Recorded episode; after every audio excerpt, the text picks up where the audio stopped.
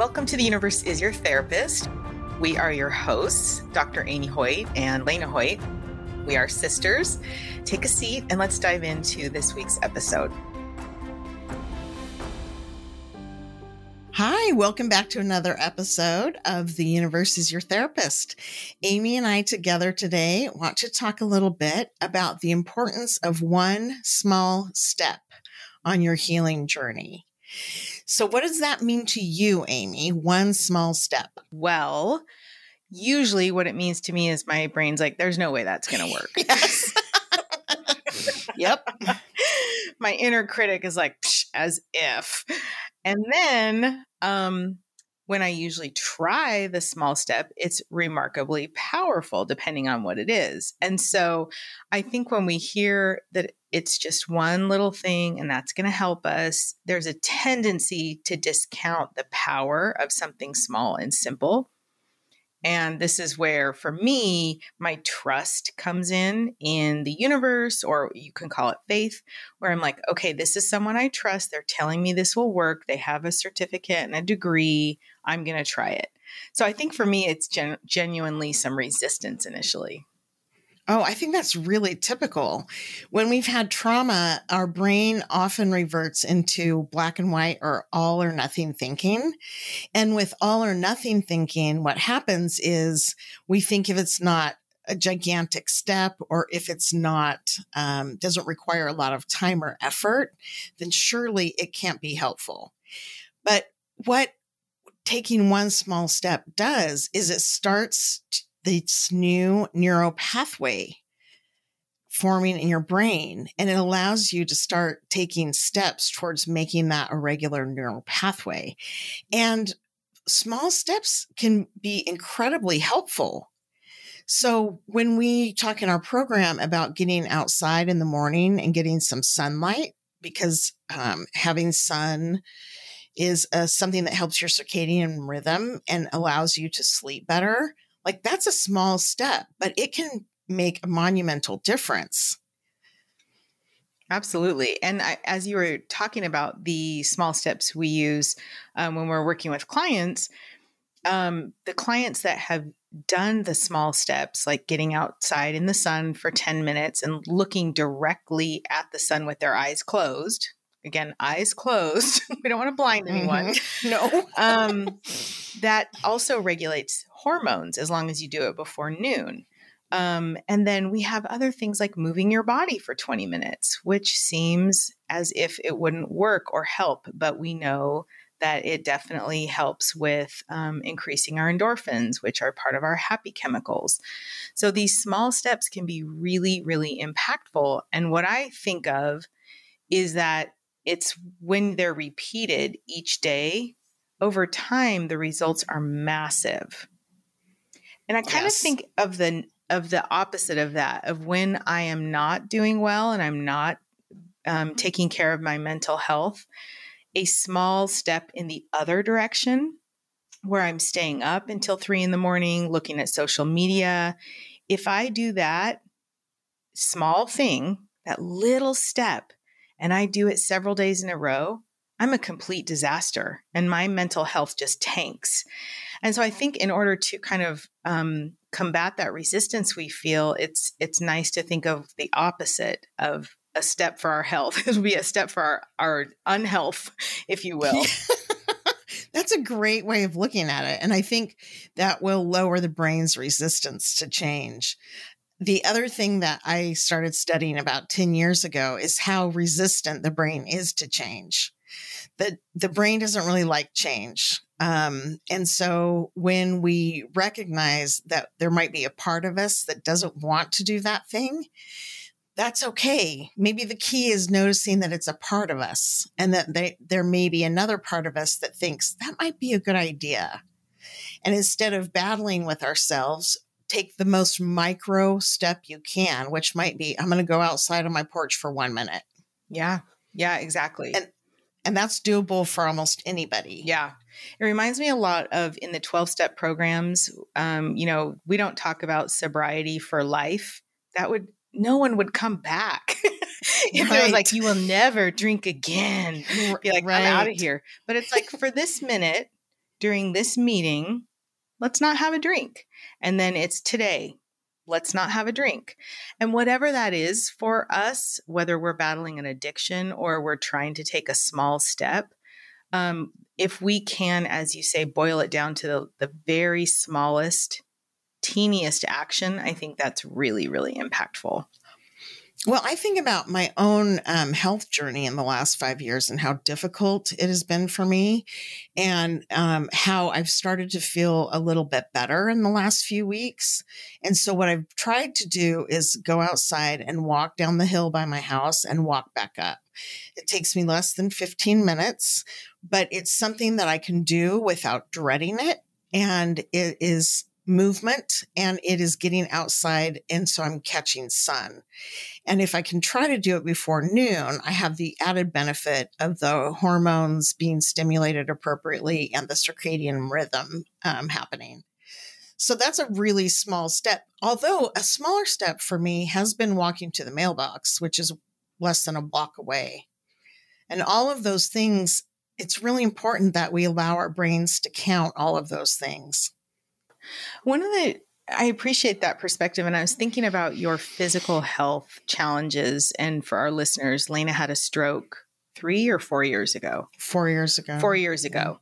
And so that that has been a very challenging physical recovery. And as I'm thinking about trauma and the um, litany of mental health issues that come from trauma, kind of like a stroke, gave you a ton of physical health challenges. So, some of our listeners, if you've had sustained toxic stress or if you've had a traumatic event, or even something you didn't get in childhood can be trauma. So perhaps you weren't, um, you were neglected, didn't get what you needed. So then you have this this laundry list of mental health challenges. And so how can we help because this is what's always always always on my brain is how can we help the people who need help with their mental health and recovering from trauma, but even the act of um, doing one little step feels overwhelming because it almost feels like you're going to be swallowed up whole by your pain. Mm-hmm. Um, I think what I started doing years ago, even before my stroke, because I have a very uh, resistant brain.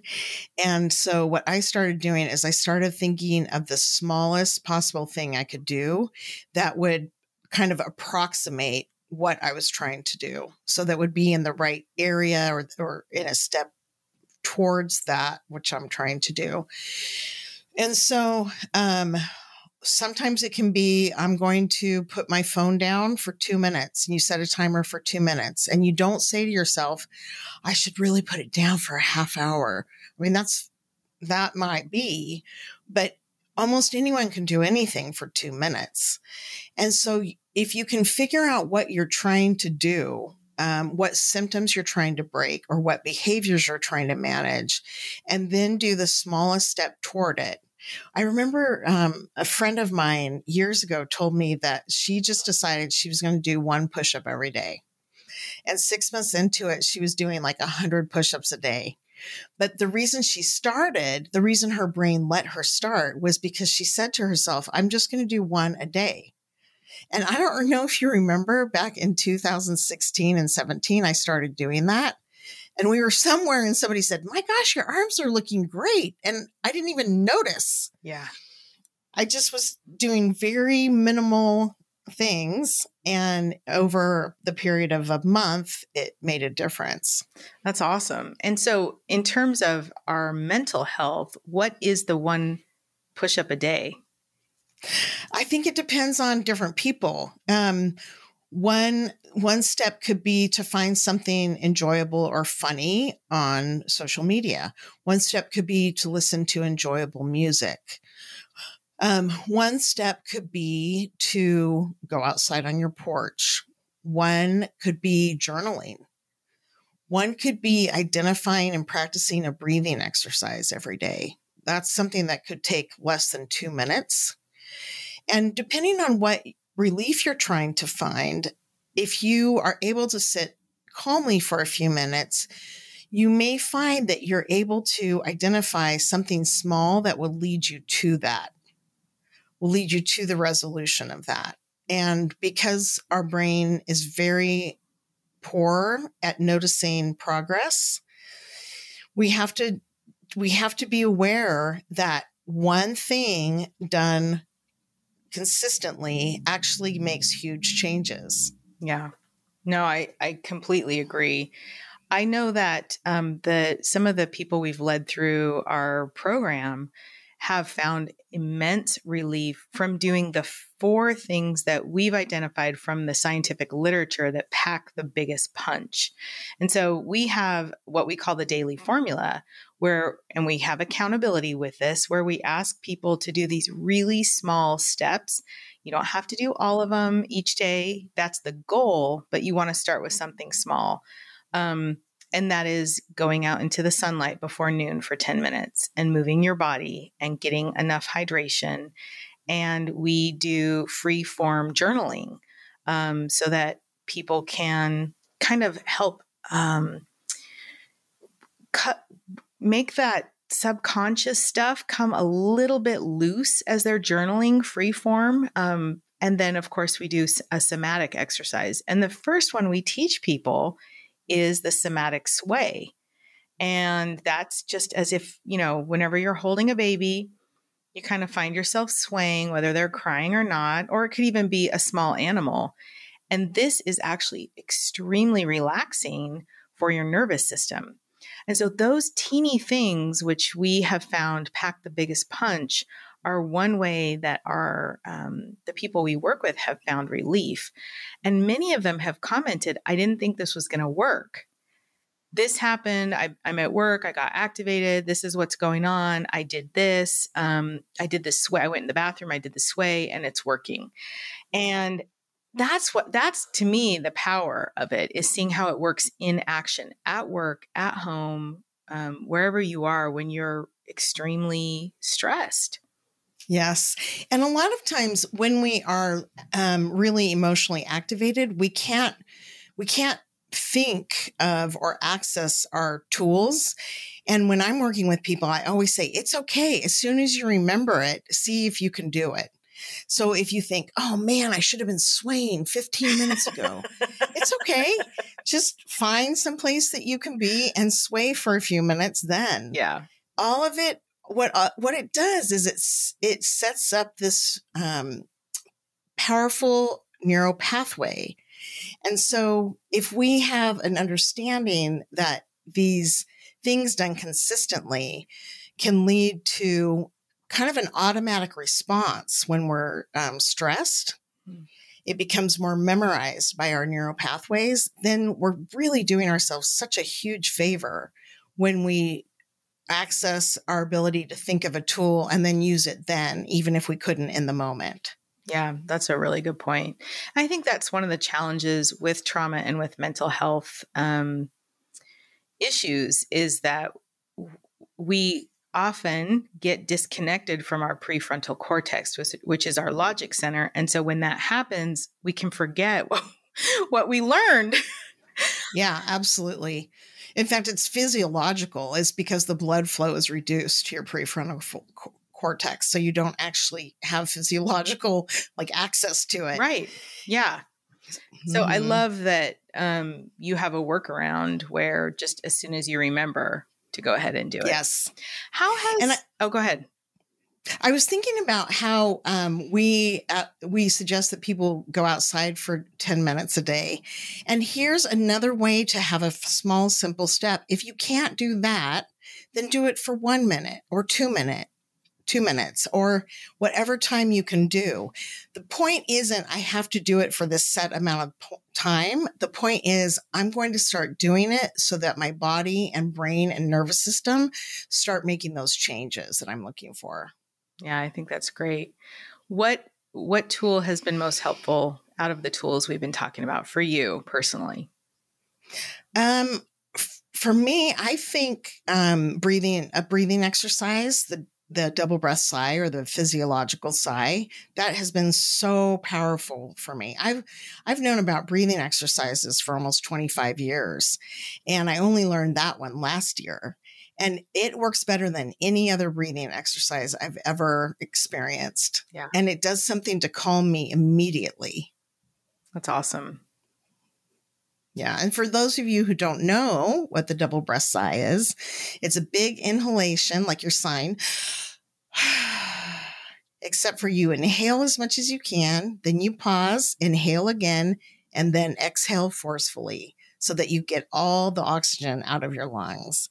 And it's really powerful. Sometimes I can do that two or three times, and I just, it's like a reset for my nervous system. Well, my favorite is the um I'm going to say going out into the sun Yes, that makes sense. Sitting in You've the always sun. been this. mhm. with my eyes closed. Usually doing um, meditation at the same time, but not always. And I find that Mhm. extremely effective for um, mood and Yes. calming my nervous system.